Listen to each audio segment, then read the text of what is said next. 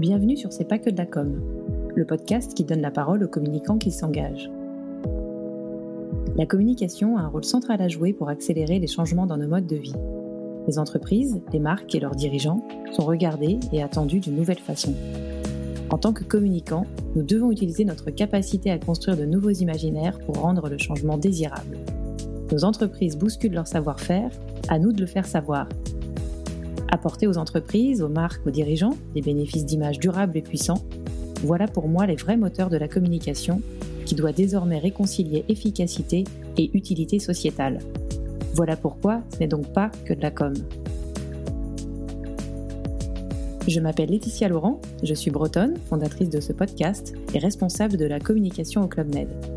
Je suis allée à la rencontre de ceux qui exercent le même métier que moi pour parler de leur parcours, de l'évolution de notre métier, de la place de la RSE dans la communication des entreprises et je partage ici ces discussions avec ces communicants qui s'engagent. Aujourd'hui, c'est Romain Prudent, directeur de la communication France de Veolia, qui a répondu à mes questions. Les enjeux de responsabilité sociétale et environnementale sont au cœur même de l'activité et du métier de chaque collaborateur du groupe Veolia, qui s'est donné la mission de ressourcer le monde en concevant et en déployant des solutions pour développer l'accès aux ressources, les préserver les renouveler. Dans cet épisode, Romain nous parle d'abord de l'évolution du positionnement de Veolia et de la signature qui a accompagné la création de la marque dans les années 2000, qui était de faire de l'environnement un défi industriel. En 2014, Veolia adopte une nouvelle signature, Ressourcer le monde, avec l'objectif de montrer davantage l'impact de leurs solutions et leurs innovations.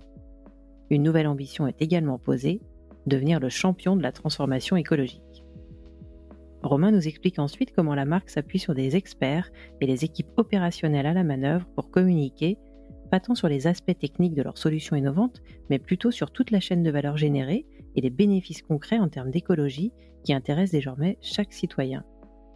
On parle ainsi de communication multilocale, puis nationale, et de la nécessité de croiser en permanence les enjeux stratégiques de l'entreprise avec l'actualité et le débat public. On aborde donc les sujets d'écoute de ces parties prenantes, de l'importance de la pédagogie autour des enjeux environnementaux, des solutions, mais aussi des problématiques que le groupe peut rencontrer. Romain insiste aussi sur l'importance de messages qui donnent envie et permettent d'accélérer le changement des comportements. Il nous parle ensuite de leur initiative Culture Green, un quiz créé pour acculturer l'ensemble des collaborateurs du groupe aux enjeux écologiques qui peuvent dépasser leur propre périmètre selon leur expertise en eau, énergie ou déchets un outil que Veolia a même rendu accessible au grand public, considérant leur rôle et même leur devoir d'aider leur public à modifier leur rapport à l'eau, à l'énergie et aux déchets. Romain aborde ensuite le sujet de l'employé advocacy, de la fierté des collaborateurs qui partagent leur quotidien sur les réseaux et de l'impact de ces prises de parole incarnées par tous les niveaux de l'entreprise. On parle aussi du rôle de la directrice générale du groupe Veolia, Estelle Brachlianoff, très engagée et active sur les réseaux sociaux, qui a pris en 2022 le relais d'Antoine Frérot, désormais président du conseil d'administration du groupe Veolia. Un épisode consacré à la communication publique de proximité, la suite avec Romain. Bonne écoute. Bonjour Romain. Bonjour Laetitia. Merci d'avoir accepté euh, mon invitation. On rentre dans le vif du sujet, je te laisse euh, te présenter puis enfin, nous parler un peu de ton parcours, qu'on puisse euh, bah, commencer à te connaître. Merci beaucoup pour l'invitation. Je suis aujourd'hui directeur de la communication pour la France chez Veolia. J'ai été euh, formé à HEC en école de commerce. J'ai été euh, secrétaire général d'un think tank qui s'appelle Terra Nova.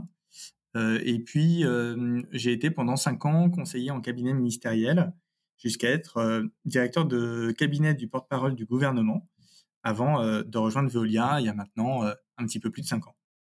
Alors, Veolia, les enjeux, voilà, ce podcast est consacré aux, enjeux RSE dans la communication des marques. Euh, chez Veolia, ça fait partie, enfin, c'est au cœur même de l'activité. Vous avez euh, euh, une activité qui est directement liée à cette mission sociétale, environnementale, et vous vous êtes justement donné la mission de ressourcer le monde. Et l'idée, c'est que vous puissiez voilà, adresser trois dimensions majeures, l'eau, les déchets et l'énergie. Et j'ai pu lire sur votre site, nous innovons pour un meilleur accès à l'eau, nous travaillons pour économiser l'eau et l'énergie et nous transformons les déchets en matière. Donc voilà, ça, je pense que ce sont les grands piliers, tu vas avoir l'occasion d'y revenir, de, votre euh, activité finalement. Euh, après, il y a des engagements plus détaillés, des indicateurs clés, des objectifs assez précis. Et, si on se parle aujourd'hui, alors euh, c'est pas seulement parce que Morgane Morin, qui fait partie des équipes communication de Veolia et qui est une amie, nous a dit que ce serait une bonne idée qu'on échange. Et on la salue. Voilà, on la salue au passage. Veolia était sur ma liste. J'avais notamment vu une publicité dans un, Madame Figaro, pour pas le citer, donc pas voilà forcément un, grand quotidien euh, économique, mais plutôt un magazine féminin qui disait donc cette publicité moins de gaz russe, plus de gaz vert en exploitant le potentiel de ses ressources en biométhane, la France pourrait compenser. Et donc ça continuait sur avec la méthanisation des eaux usées ou des déchets, relevons les défis de la transformation écologique et de l'indépendance énergétique. En signature, la mention légale l'énergie est notre avenir, économisons-la, et le logo de Veolia avec cette signature donc euh, ressourcer le monde. Alors pas forcément nouveau d'entendre Veolia parler d'énergie, de recyclage, de déchets, euh, voilà. Mais en publicité dans le Madame Figaro, ça m'avait quand même interpellé. Est-ce que tu peux nous dire un peu où en est le groupe Veolia dans sa communication sur euh, ces enjeux de responsabilité, mais aussi tous ces enjeux environnementaux euh, et énergie, communication plutôt externe, et peut-être revenir sur ce positionnement et cette mission, ressourcer le monde, depuis quand et pourquoi? On peut peut-être commencer par ça. Je te remercie d'avoir euh, remarqué cette campagne qui s'inscrit effectivement dans une évolution au long cours hein, de, la manière dont, dont Veolia euh, a choisi de communiquer sur, sur ses activités. Euh, cette campagne, euh, elle ne cherche pas, elle ne cherchait pas à parler à tous nos publics de, de la technicité et de l'expertise qui peut y avoir derrière nos solutions. Elle ne cherchait pas non plus en première intention à parler d'abord de, de, ces solutions. Elle cherchait à parler de, de leur impact et de leur impact, y compris politique, qu'elles peuvent avoir. Et ça s'inscrit dans une évolution au long cours parce que euh, il y a maintenant euh, plus d'une dizaine d'années, le motto de Veolia, son slogan était très différent de celui qu'il est aujourd'hui. Faire de l'environnement un défi industriel. Voilà quel était euh, notre slogan initial. Et on voit que c'était à ce moment-là, donc on est au début des années 2000, un tout autre enjeu qu'on cherchait à adresser et qui cherchait à montrer que les solutions environnementales n'étaient pas seulement des services, mais étaient aussi euh, des solutions qui euh, embarquaient une certaine technicité. Et, ça, c'est une, évolution qu'on a euh, réussi à mener il y a maintenant quelques, années. Et c'était ensuite le temps de passer à une autre étape de, notre histoire et qui a été menée au premier titre par le directeur de la communication de Veolia, hein, Laurent Obadien, avec euh, Antoine Frérot euh, qui en était le, PDG, pour passer à une autre étape, celle euh, où on a souhaité montrer l'impact qu'on était capable d'avoir avec nos solutions. Et c'est pour ça qu'à ce moment-là, on était passé à ce slogan ressourcer le monde. Ressourcer le monde qui aujourd'hui vient se renforcer d'une autre ambition, celle d'être le champion de la transformation écologique. Et on voit que dans cette nouvelle évolution lexicale, il y a une dimension euh, d'engagement qui est encore renforcée, précisée par rapport à, ce qu'elle était euh, il, y a, encore quelques années. Donc voilà, cette campagne, euh, elle s'inscrit dans cette évolution-là.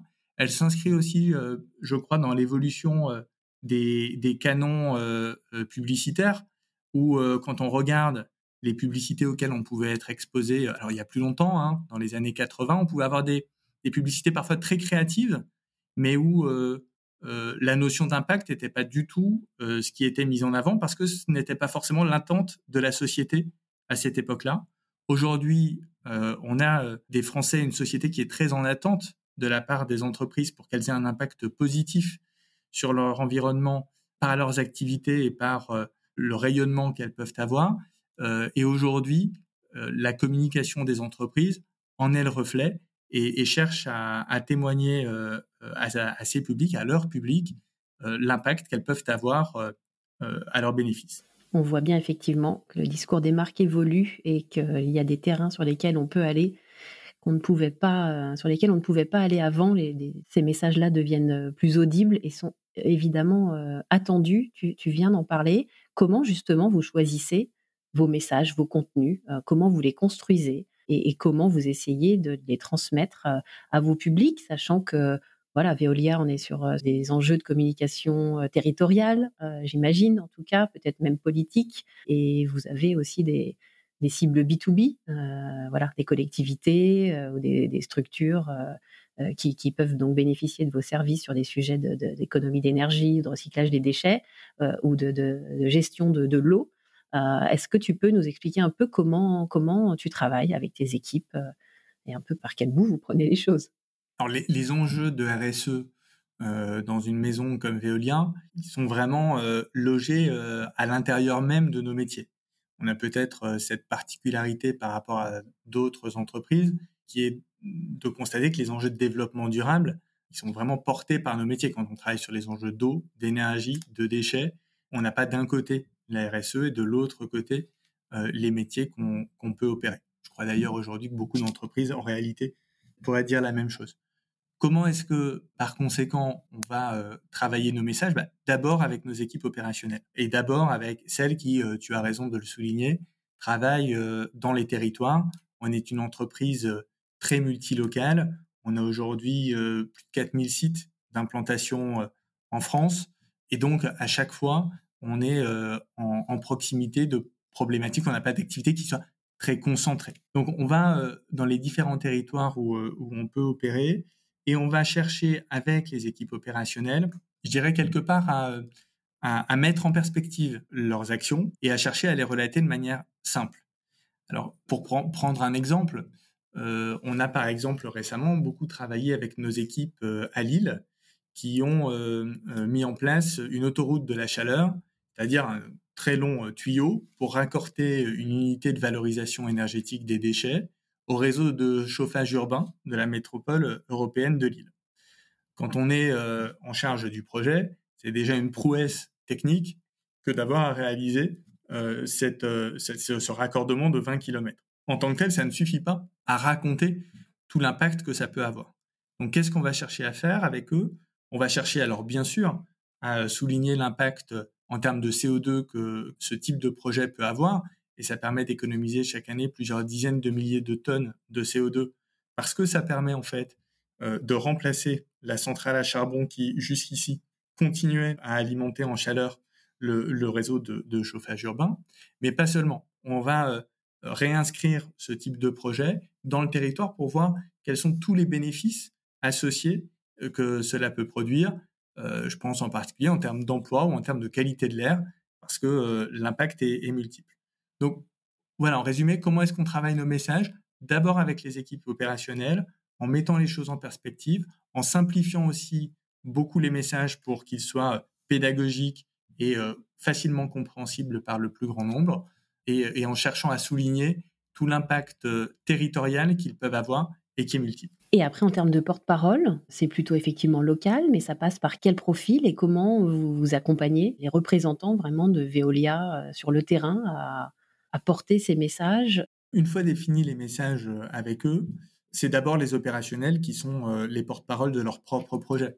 Parce qu'en réalité, même si on les aide à bien formuler les messages, c'est eux qui connaissent le mieux ces sujets et, ils sont beaucoup plus légitimes, crédibles et experts que nous. Donc c'est à eux que doit revenir la parole. D'accord. Et alors, sur des. Après, on peut peut-être s'arrêter sur une dimension de communication externe un petit peu plus nationale et, remonter d'un cran par rapport à la campagne euh, ou la publicité à laquelle j'ai pu faire référence en introduction. Comment là vous, choisissez d'investir dans les médias et sur quel message? Quand on, traite des problématiques, on a parlé d'énergie, d'eau et de déchets. Quel choix vous faites? Comment vous, décidez de nourrir finalement cette plateforme de marque euh, Ressourcer le Monde à travers vos, vos campagnes à achat média? Alors, je dirais que nos choix de prise de parole, sont à l'intersection de deux considérations qui sont euh, la stratégie de l'entreprise euh, et l'actualité du débat public. Euh, c'est pour cela que l'année dernière, on a précisément choisi de prendre la parole d'abord sur le sujet énergétique, parce que à la suite de la guerre en Ukraine, il y avait un, vrai enjeu, une vraie attention publique sur le sujet. Et puis, c'était en écho très direct au plan ressources qui avait été impulsé par notre directrice générale Estelle Bralchianoff. Et donc, c'était le moment pour euh, parler à l'externe d'un enjeu dont on se saisissait très fort en interne. Je crois que c'est essentiel pour que nos messages soient à la fois pertinents par rapport à la réalité de ce qu'est l'entreprise, et puis pour qu'ils puissent trouver un écho auprès des audiences, parce qu'il faut à chaque fois euh, euh, trouver les bons messages au bon moment pour, pour pouvoir les intéresser. Mais ça, effectivement, votre objectif, c'est quand même de, de pousser vos solutions techniques euh, et technologiques. Est-ce que tu peux nous en dire un peu plus justement euh, sur euh, la, construction de vos, campagnes et de vos messages et l'articulation qui se fait entre la campagne un peu nationale et puis, et puis des messages plus opérationnels, peut-être balayer les différents canaux par lesquels vous pouvez passer et pour voir sur quel cas on peut peut-être s'arrêter Le premier objectif, je crois qu'on poursuit, c'est de créer la confiance. de créer la confiance entre l'institution que nous sommes et nos différents publics, nos collaborateurs, nos clients, les talents qui demain pourraient avoir envie de nous rejoindre, et puis l'ensemble des Français que nous servons. il faut savoir qu'aujourd'hui, un verre d'eau sur trois qui est servi en France l'est par Véolien. Donc c'est déterminant pour nous de, nourrir cette, relation de confiance euh, et c'est pour ça qu'on prend la parole. Aujourd'hui, euh, quelle est la manière euh, dont on aborde l'exercice? D'abord, je crois qu'avant de prendre la parole, ce à quoi on veille beaucoup, c'est d'écouter et d'inclure ces différents publics très en amont, en amont plus que de nos campagnes de communication, en amont de la définition de nos orientations stratégiques pour s'assurer qu'elle soit bien en écho avec euh, euh, le besoin qui, est exprimé par, ces parties prenantes. Et j'ai une de mes collègues, tu connais Morgane, peut-être connais-tu Fanny Demillier, euh, et qui s'y attache très particulièrement. On cherche aussi beaucoup à faire la pédagogie autour de nos sujets. je crois qu'aujourd'hui, on a quelque part un statut de, de, tiers de confiance sur les problématiques environnementales, écologiques. Alors, on n'est pas le seul. Euh, mais je crois qu'on l'est et que du coup, ça nous oblige à faire la pédagogie de, nos enjeux, pas seulement de nos métiers, je dis bien de nos enjeux. Et c'est euh, la raison pour laquelle on a pu, euh, par exemple, mettre en place un dispositif qui s'appelle Culture Green, de formation, de sensibilisation aux enjeux environnementaux, qui soit agréable à pratiquer. et c'est pour ça qu'on l'a rendu assez ludique. On a aujourd'hui plus de 30 000 Français qui, suivent toutes les semaines euh, les quiz pédagogiques qu'on leur propose. Euh, et, ça rentre vraiment en, cohérence avec euh, la manière dont on souhaite aussi prendre la parole sur les enjeux environnementaux. On souhaite les rendre désirables, sympathiques, agréables, et pas seulement comme des éléments de contrainte où même si on est d'accord avec la nécessité d'évoluer, finalement on le fait un peu contraint et forcé. On croit vraiment que la transformation qui est, nécessaire et sur laquelle aujourd'hui je crois euh, beaucoup de monde se retrouve, elle sera d'autant plus euh, euh, rapide et vigoureuse qu'on aura envie de s'y engager. Donc on, écoute, on fait la pédagogie, on cherche aussi à mobiliser sur, sur les enjeux qui sont les nôtres, qui sont associés à, nos métiers. On a lancé, par exemple, il y a quelques jours, une initiative qui s'appelle Ecodo pour inciter les collectivités, les entreprises, les associations qui nous le demandent, mais aussi les citoyens dans un même mouvement d'efficacité, de sobriété, de solidarité aussi autour des enjeux hydriques. On voit avec la multiplication des sécheresses qu'il est très important euh, de transformer notre euh, rapport collectif à l'eau. Et on pense que c'est euh, de notre responsabilité que, d'y participer, voire parfois même de l'impulser. Alors ça, c'est très intéressant, cet enjeu de pédagogie. Et pour citer, voilà, votre responsabilité de transformer notre rapport à l'économie d'énergie. là, tu parlais de l'eau. Est-ce que tu as d'autres exemples euh, sur, euh, sur ce, les activations que vous pouvez mettre en place pour, euh, pour contribuer justement à cet objectif de d'influencer finalement les consommateurs citoyens sur, sur les éco-gestes, sur ce qu'on peut faire? On est tous à se demander un peu comment on peut limiter notre, notre impact environnemental. Là, tu as donné quelques exemples. Est-ce que tu en as d'autres? Et, et, sinon, peut-être revenir aussi sur Culture Green, c'est une autre forme d'action très pédagogique. Pourquoi, comment avoir créé ça et, comment vous le mettez à disposition de quel public? Je trouve que c'est assez intéressant parce que ça dépasse là complètement votre métier de, de, prestataire de, services et de solutions techniques. Là, vous êtes dans un autre registre, un autre rôle. je peux peut-être revenir un peu en détail là-dessus? Alors, s'agissant de Culture Green, je peux peut-être vous partager la jeunesse du projet. L'origine du projet, elle tient au fait que on invite l'ensemble de nos collaborateurs à être des ambassadeurs de la transformation écologique. Et on les y invite quelque part, leurs entourages les y invitent aussi, un peu comme quand vous travaillez chez un grand opérateur téléphonique dans votre famille, le jour où vous allez changer de téléphone portable, c'est d'abord à vous euh, qu'on va, qu'on va s'adresser. Eh bien, je crois que nous, collaborateurs de Veolia, on vit à peu près la même situation par rapport aux enjeux environnementaux. Toi qui travailles chez Veolia, à cette question, tu dois bien avoir la réponse. Si je peux me permettre un petit parallèle avec Club Med, c'est vrai que quand quelqu'un se pose la question de où partir pour profiter, euh, voilà, soit de l'encadrement enfant des plus petits ou faire euh, pouvoir pratiquer son sport préféré, c'est vrai qu'on va me poser la question. Et on va poser la question à tous les jours du Club Med. Très intéressant. Je te laisse poursuivre, ça m'intéresse. On te pose la question, mais on va se parler franchement. Tu n'as pas toujours la réponse. Parce que même quand tu travailles chez Veolia, tu euh, n'es pas un expert très pointu de l'impact de, la mode, de l'alimentation euh, sur euh, l'environnement. Et pourtant, c'est des questions qu'on va venir te poser. Parfois même, on va te poser des questions sur la manière dont sont traitées les eaux usées. Et si tu travailles dans l'énergie ou les déchets, tu ne le sauras pas forcément. Donc, on a bien identifié que nos collaborateurs avaient une attente d'être mieux sensibilisés, formés, à la fois à nos métiers, mais aussi à l'environnement de manière plus large. Donc, euh, le premier objectif qu'on a poursuivi, c'est celui de leur rendre ce service pour réduire l'inconfort qu'ils peuvent ressentir, y compris dans leur sphère euh, personnelle, par rapport aux questions qu'on peut leur, poser par rapport au, métier qui, est le leur. Et puis, chemin faisant, on s'est dit que le, produit qu'on était en train de construire, en fait, il pouvait intéresser bien au-delà de nos collaborateurs. Et euh, en même temps que euh, nous avons testé le projet, dès le lancement, nous avons souhaité l'ouvrir en libre accès à, l'ensemble des publics qui pouvaient être intéressés. Par exemple, quel public? Absolument tous les publics. Donc aujourd'hui, ça rayonne assez largement.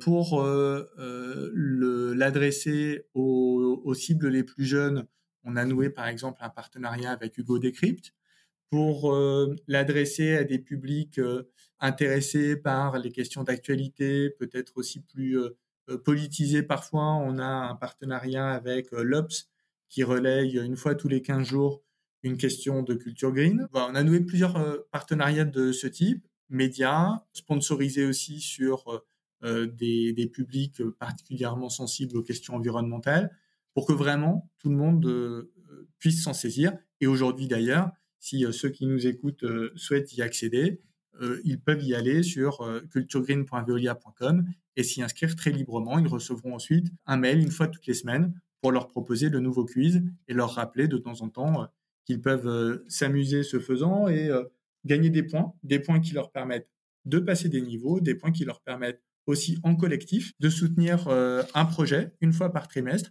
ou dès lors qu'on franchit la barre de 100 000 points gagnés en collectif, Veolia s'engage à, doubler son soutien à une startup soutenue par ailleurs euh, dans le dispositif Make It Green qu'on a euh, construit avec euh, l'incubateur participatif ULU. Voilà, donc c'est vraiment pensé pour ce programme en écosystème. Par rapport à, ton autre question qui est de savoir comment est-ce que on travaille à, la mobilisation sociale, sociétale autour de nos, enjeux, j'ai parlé d'initiatives que nous avons prises. On s'inscrit aussi dans des initiatives qui sont portées par d'autres. On a par exemple euh, participé euh, à l'automne dernier euh, au, programme EcoWatt lancé par RTE qui était positionné sur la transformation de notre rapport collectif cette fois à l'énergie. On était très engagé sur le sujet énergétique.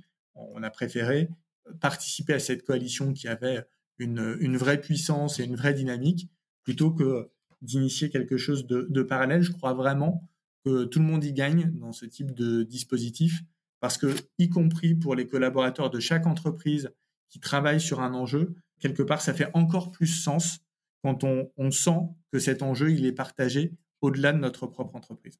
Et là, concrètement, ce partenariat euh, ou le programme EcoWatt, est-ce que tu peux nous en dire quelques mots et, comment vous avez euh, euh, soutenu, comment vous êtes intégré à ce programme-là? Alors, RTE nous proposait d'éditer une charte d'engagement volontaire ça nous a permis de formaliser nos, objectifs et nos engagements en termes d'énergie. Ça nous a permis de nous donner euh, de la visibilité sur la stratégie d'effacement que nous euh, étions en train de mettre en place sur euh, nos services d'eau pour réduire notre consommation électrique au moment où le réseau était le plus en tension.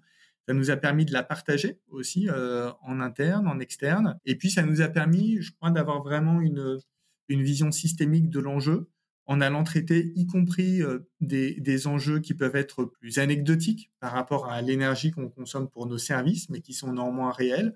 Je pense à l'énergie qu'on peut utiliser dans nos bâtiments tertiaires.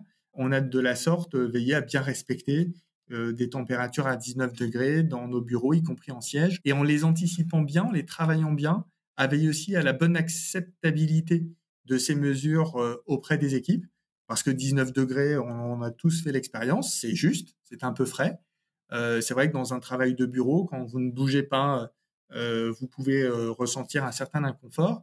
On a accompagné ça avec des distributions de, vêtements chauds recyclés auprès de l'ensemble des équipes du siège ici. Ça a permis de, renforcer l'adhésion à ce dispositif et, in fine, de bien tenir cet objectif de maintenir les 19 degrés. Parce qu'à la fin, quand vous avez l'ensemble d'un collectif de, travail qui se plaint de, températures trop, trop faibles, vous finissez par, euh, par euh, les écouter, les entendre et ajuster ça. Donc on a accompagné ce mouvement collectif et, je crois vraiment que, la signature de cette charte nous a permis de bien anticiper, de bien nous préparer.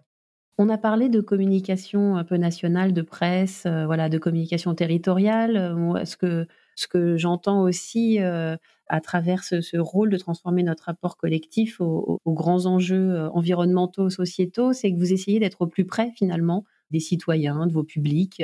Est-ce est-ce qu'on peut peut-être s'arrêter sur euh, les sujets de, d'ambassadeurs Tu as commencé à en parler justement. J'aime bien cette notion de réduire l'inconfort des collaborateurs euh, pour qu'ils puissent être d'autant plus armés à parler de ces enjeux multiples et complexes et techniques. Comment vous, vous accompagnez vos collaborateurs à être vraiment des ambassadeurs euh, de l'activité de, Veolia, peut-être, je ne sais pas, sur, des, sur les réseaux sociaux, je pense évidemment à LinkedIn. Euh, est-ce que c'est des, problématiques que, vous essayez d'adresser? On a effectivement lancé au cours des 3-4 dernières années euh, un programme de, formation à, à l'employee advocacy de nos collaborateurs. Alors d'abord en, en, prenant le sujet sous l'angle des outils, pensant que c'était la manière dont il fallait prendre le sujet pour les embarquer et leur simplifier la vie. Et puis, chemin faisant, se rendant compte que c'était d'abord un enjeu de formation, de sensibilisation, euh, pour euh, les décomplexer par rapport à l'exercice, leur donner les, quelques règles et les cadres de jeu dans lesquels évoluer, pour euh, qu'ils se saisissent de l'exercice, d'abord à quelques-uns first movers, et puis dans, dans la durée en faisant tâche d'huile auprès des différents collègues. On se rend compte que quand le, dispositif de, formation est bien huilé, que euh, euh, l'ensemble euh, des équipes communication jouent en équipe sur le sujet pour bien faire cascader ce type de programme jusqu'au niveau régional, territorial, ça peut avoir beaucoup d'impact parce que d'abord pour l'entreprise, parce que les, prises de parole des collaborateurs, des individus qui la composent, parce qu'elles sont plus incarnées, sont plus crédibles et suscitent plus d'engagement, mais aussi pour euh, les collaborateurs parce que euh, ça leur donne l'occasion d'exprimer ce qu'ils font au quotidien et je crois qu'ils en tirent euh, beaucoup de fierté et c'est très légitime. Aujourd'hui, on a différents niveaux d'engagement des collaborateurs, certains qui s'expriment, d'autres qui commentent, d'autres qui like, mais en tout cas, il y a beaucoup d'engagement on voit sur un réseau comme LinkedIn que ce n'est pas que les cadres et les CSP+ qui sont engagés, mais que euh, vraiment l'ensemble de l'entreprise euh, est représenté. Euh, c'est intéressant de voir que quelque part sans que ça ne vienne délégitimer un outil comme la newsletter, LinkedIn est presque devenu notre première newsletter, une newsletter très collaborative, réelle, où on sent beaucoup de, nouvelles qui font la vie de l'entreprise se, partager de manière beaucoup plus réactive que quand c'est euh, une équipe euh, euh, de direction à la communication qui doit construire, rédiger tous les articles. On a vraiment beaucoup progressé sur la réactivité du partage d'informations dans l'entreprise. Et concrètement, comment vous avez formé finalement? Tu disais que vous étiez parti d'un outil qui permettait sans doute de mettre des contenus à disposition, des news, des actualités que les collaborateurs pouvaient s'approprier. Et finalement, il a fallu les former. Aujourd'hui, on se passe largement d'outils. La formation, elle est très simple. On présente le rôle de chaque réseau social, on présente les quelques règles euh, à observer pour euh, s'exprimer sur ces réseaux, ne pas euh, trahir de secrets industriels, ne pas avoir de propos haineux, ne pas avoir de propos qui puissent porter préjudice à l'entreprise, qui sont en fait des règles très simples à observer en ligne comme dans le monde réel. On, donne quelques astuces sur la manière de bien faire un poste pour qu'il suscite de l'engagement, avec quelques règles de rédaction, l'invitation à mettre des photos, des choses assez euh, euh, simples et, même prosaïques, mais, euh, mais qui permettent de sécuriser à nouveau chacun et de créer les dynamiques. Et vous arrivez à, suivre, à mesurer Est-ce que vous avez des collaborateurs voilà, tu parlais, il y avait plusieurs niveaux d'advocacy euh, dans le programme. Euh, sur ceux qui s'expriment vraiment, ça représente combien de personnes Vous en êtes où et comment vous arrivez un peu à mesurer tout ça? Alors aujourd'hui, on n'a pas de, de mesure euh, intégrée, consolidée, totale de, l'ensemble des engagements. Ce qu'on note, c'est que sur le, compte, les comptes corporate de Veolia en France, il y a aujourd'hui des niveaux d'engagement qui sont très très élevés par rapport au nombre d'abonnés qui le suivent. Et ce qu'on note aussi, c'est euh, la fréquence à laquelle on, voit passer des messages de collaborateurs. On voit aussi euh, certains qui se détachent très fortement avec des niveaux d'engagement qui peuvent euh, parfois, même souvent, dépasser les niveaux d'engagement du compte Veolia. Donc on a quelque part une, une, vision assez impressionniste du sujet, mais c'est pas parce qu'elle est impressionniste qu'elle est, qu'elle est biaisée. Je crois vraiment qu'on voit aujourd'hui une énergie euh, qu'on ne voyait pas avant le lancement de ce programme. On vient de parler des, réseaux sociaux, LinkedIn. Euh, si on revient sur les, médias, comment l'entreprise prend la parole dans les médias? C'est voilà un point que j'aborde souvent, enfin au fil des, différents épisodes. Euh, on peut peut-être s'arrêter justement sur le, rôle de la, directrice générale qui a remplacé Antoine Frérot, Estelle Brachianov. Comment elle porte aussi elle à son niveau ces messages-là et comment finalement chaque retombée permet aux collaborateurs de, s'approprier aussi un, discours de stratégie un peu plus global euh, ou de performance de l'entreprise?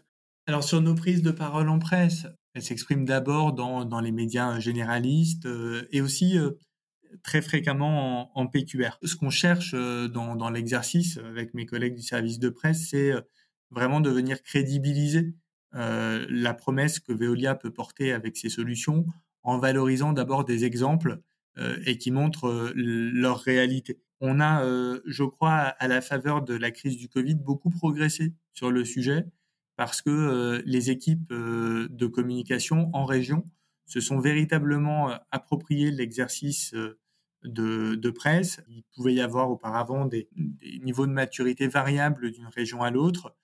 ça a été vraiment un moment d'accélération parce qu'on avait très envie, au regard de l'engagement absolument hors norme de nos équipes, que justice leur soit rendue euh, en, rendant public leur engagement dans, les médias et à nouveau euh, beaucoup dans la PQR. Ça reste aujourd'hui un canal euh, privilégié, toujours au regard de notre activité qui est très territoriale. et puis les médias nationaux aussi, bien sûr, pour, pour donner plus d'ampleur à ces exemples. Récemment, on peut souligner les, les solutions qu'on a pu pousser euh, par rapport à la réutilisation euh, des eaux usées et traitées. On peut aussi souligner euh, la valorisation qu'on a pu faire de l'engagement de nos collègues à Arcachon l'été dernier, qui se sont mobilisés avec beaucoup d'énergie auprès des pompiers pour assurer le bon approvisionnement des pompiers en eau, qui a pu être à certains moments de la crise challengé par les incendies qui ravageaient véritablement tout le territoire. sur, la prise de parole de, notre directrice générale, euh, elle intervient à différents moments euh, en amont et en aval. En amont, bien sûr, parce que la communication n'est toujours que le reflet de la stratégie de l'entreprise. Euh, et donc, les, messages, les orientations stratégiques, c'est bien la directrice générale qui les donne. Et sur, sur son expression, elle se fait vraiment sur, sur l'ensemble des canaux, bien sûr dans la presse, de plus en plus en digital et notamment sur LinkedIn on parlait tout à l'heure de l'employee advocacy euh, et, de la manière horizontale dont on peut partager les messages. C'est aussi un très bon canal pour, euh, pour partager des, messages euh, en, top-down. Et donc, notre directrice générale se, saisit très, très largement de, ce canal.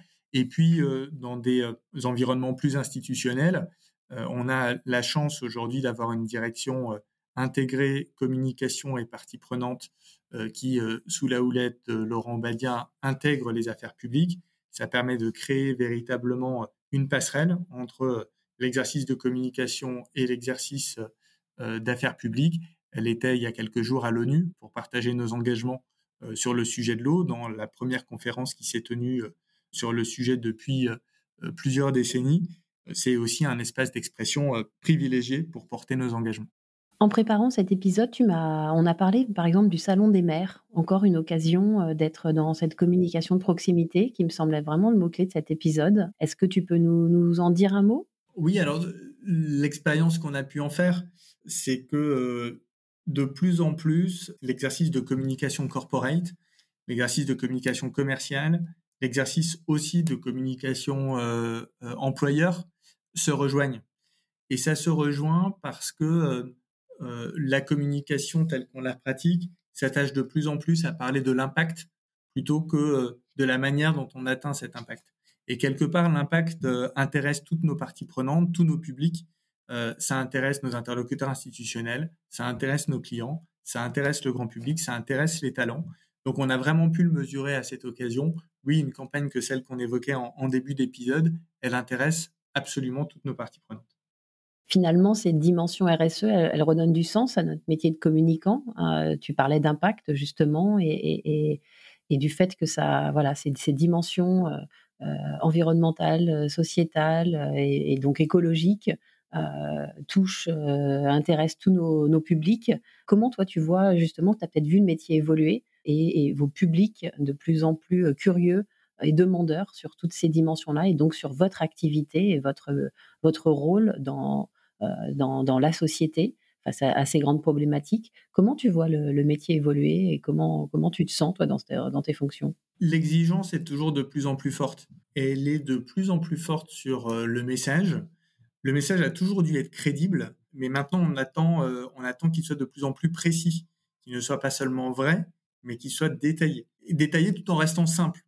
donc, il faut toujours tenir, euh, les deux Je l'ai vu aussi évoluer ces dernières années avec des exigences qui sont de plus en plus fortes euh, sur le volet de la performance. Quand euh, on pratique la communication, surtout à, l'heure du digital, on est de plus en plus challengé, je crois aussi, par les équipes marketing.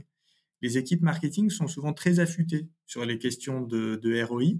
Les équipes de, communication, ils sont moins historiquement, culturellement habitués. Et pourtant, on se partage par rapport à nos audiences les, mêmes temps d'attention. Et donc, il faut qu'on soit de plus en plus héroïste euh, sans, sans, que ce soit au détriment de la qualité du message, du branding. Donc, c'est ces deux dimensions qu'il faut euh, tenir de manière très vigilante. Créer de l'engagement, créer du sens, et en même temps, être vigilant aux enjeux de performance, parce que si on fait même la plus belle campagne du monde, mais qu'elle euh, ne touche pas ses audiences, parce qu'on n'a pas été en mesure euh, d'attirer leur attention soit par les bons choix de création, soit par les, bons choix de, canaux, alors on ne tient pas l'objectif de création de valeur que nous avons pour l'entreprise. Merci beaucoup Romain. J'ai quelques questions plus personnelles à te poser pour conclure cet épisode. Tu m'avais prévenu. Oui, je t'avais prévenu, tu as pu te préparer. Alors, ta journée, ton rythme, ça démarre tôt le matin, ça se termine tard le soir, les deux? Je dirais les deux. Euh, ça commence tôt, ça se termine tard. Euh, ça commence tôt, euh, souvent en, vérifiant au réveil les, quelques mails que j'ai pu recevoir pour ne pas prendre de retard. Ça commence tôt avec quelques médias que j'écoute et que je lis de manière quasi quotidienne. Alors lesquels? C'est ma question suivante, mais voilà. Alors on y va, France Inter pour la radio, l'ADN pour la lecture, et puis Twitter évidemment. Et puis ça se termine tard le soir. Ça se termine tard le soir, souvent en, lisant Le Monde et les derniers articles qui ont pu paraître. C'est très important, bien sûr, dans notre métier d'être très euh, connecté à, à l'actualité. Et au débat public, tu en as parlé effectivement. Est-ce que tu écoutes des podcasts? Si oui, lesquels? J'en écoute quelques-uns. Celui que j'aime bien écouter le dimanche, c'est L'Esprit public. C'est une heure d'émission sur euh, les enjeux d'actualité de la semaine, avec des experts qui prennent euh, un peu de recul euh, pour analyser l'actualité, qui le remettent en perspective sur regard des connaissances qu'on peut avoir en sciences politiques, en géopolitique. Et, et c'est un traitement ni à froid ni à chaud de l'actualité, un petit peu à distance et qui permet de prendre un petit peu de hauteur tout en restant connecté avec des invités de, très bonne facture et toujours très agréable à écouter. Pas toujours d'accord, euh, mais toujours très poli entre eux. Donc c'est aussi euh, apaisant de pouvoir écouter un débat contradictoire, rationnel et engagé à la fois. Toi, est-ce que tu as un motto qui te guide, qui t'anime, qui, te fait, qui te fait avancer J'aime bien partager avec mes équipes ce, mot de Yuval Noah Harari qui dit euh, quelque chose comme euh, euh, l'histoire que l'on raconte, c'est la réalité que l'on crée. Vous avez peut-être lu Sapiens, soit dans sa version essai ou sa version BD. Par rapport au titre de ce podcast, c'est pas que de la com. Moi, j'y ai trouvé quelque chose de très inspirant. La com, loin d'être accessoire, en fait, la com, c'est l'histoire. et la com, c'est ce qui permet de, faire récit et de raconter, de, faire la réalité de nos entreprises, de nos organisations. Elles ne sont rien d'autre que ce que nous en disons. Euh, le verbe a un pouvoir performatif et, je crois que la fonction que nous assumons, loin d'être accessoire, elle est stratégique, elle est absolument centrale pour euh, l'existence de nos organisations, pour leur résistance, pour leur existence et pour leur rayonnement et elle doit être au plus près de nos publics. Et euh, vraiment un épisode donc consacré à une communication euh, plutôt publique, mais très en proximité avec ses publics. Merci beaucoup Romain pour l'immersion dans, dans, le monde de Veolia et pour cet épisode euh, effectivement plutôt, plutôt centré sur la, la communication publique. Merci Laetitia pour cette invitation. Merci pour votre écoute. Si vous avez aimé ce nouvel épisode du podcast C'est pas que de la com, Parlez-en autour de vous, abonnez-vous au podcast, c'est gratuit. Si vous en avez le temps, attribuez 5 étoiles et laissez pourquoi pas un petit commentaire qui pourra donner envie à d'autres d'écouter ce podcast. Et si vous pensez à certaines marques, certaines entreprises, ou à des personnes que vous souhaiteriez écouter parler de la place de la RSE dans la communication des entreprises, ou si vous êtes vous-même DIRCOM ou responsable de la communication corporate ou RSE d'une entreprise inspirante et que vous souhaitez partager votre propre expérience, n'hésitez pas à me contacter via LinkedIn ou Twitter où vous me retrouverez sous mon propre nom, Laetitia Laurent. Merci et à bientôt pour un prochain épisode.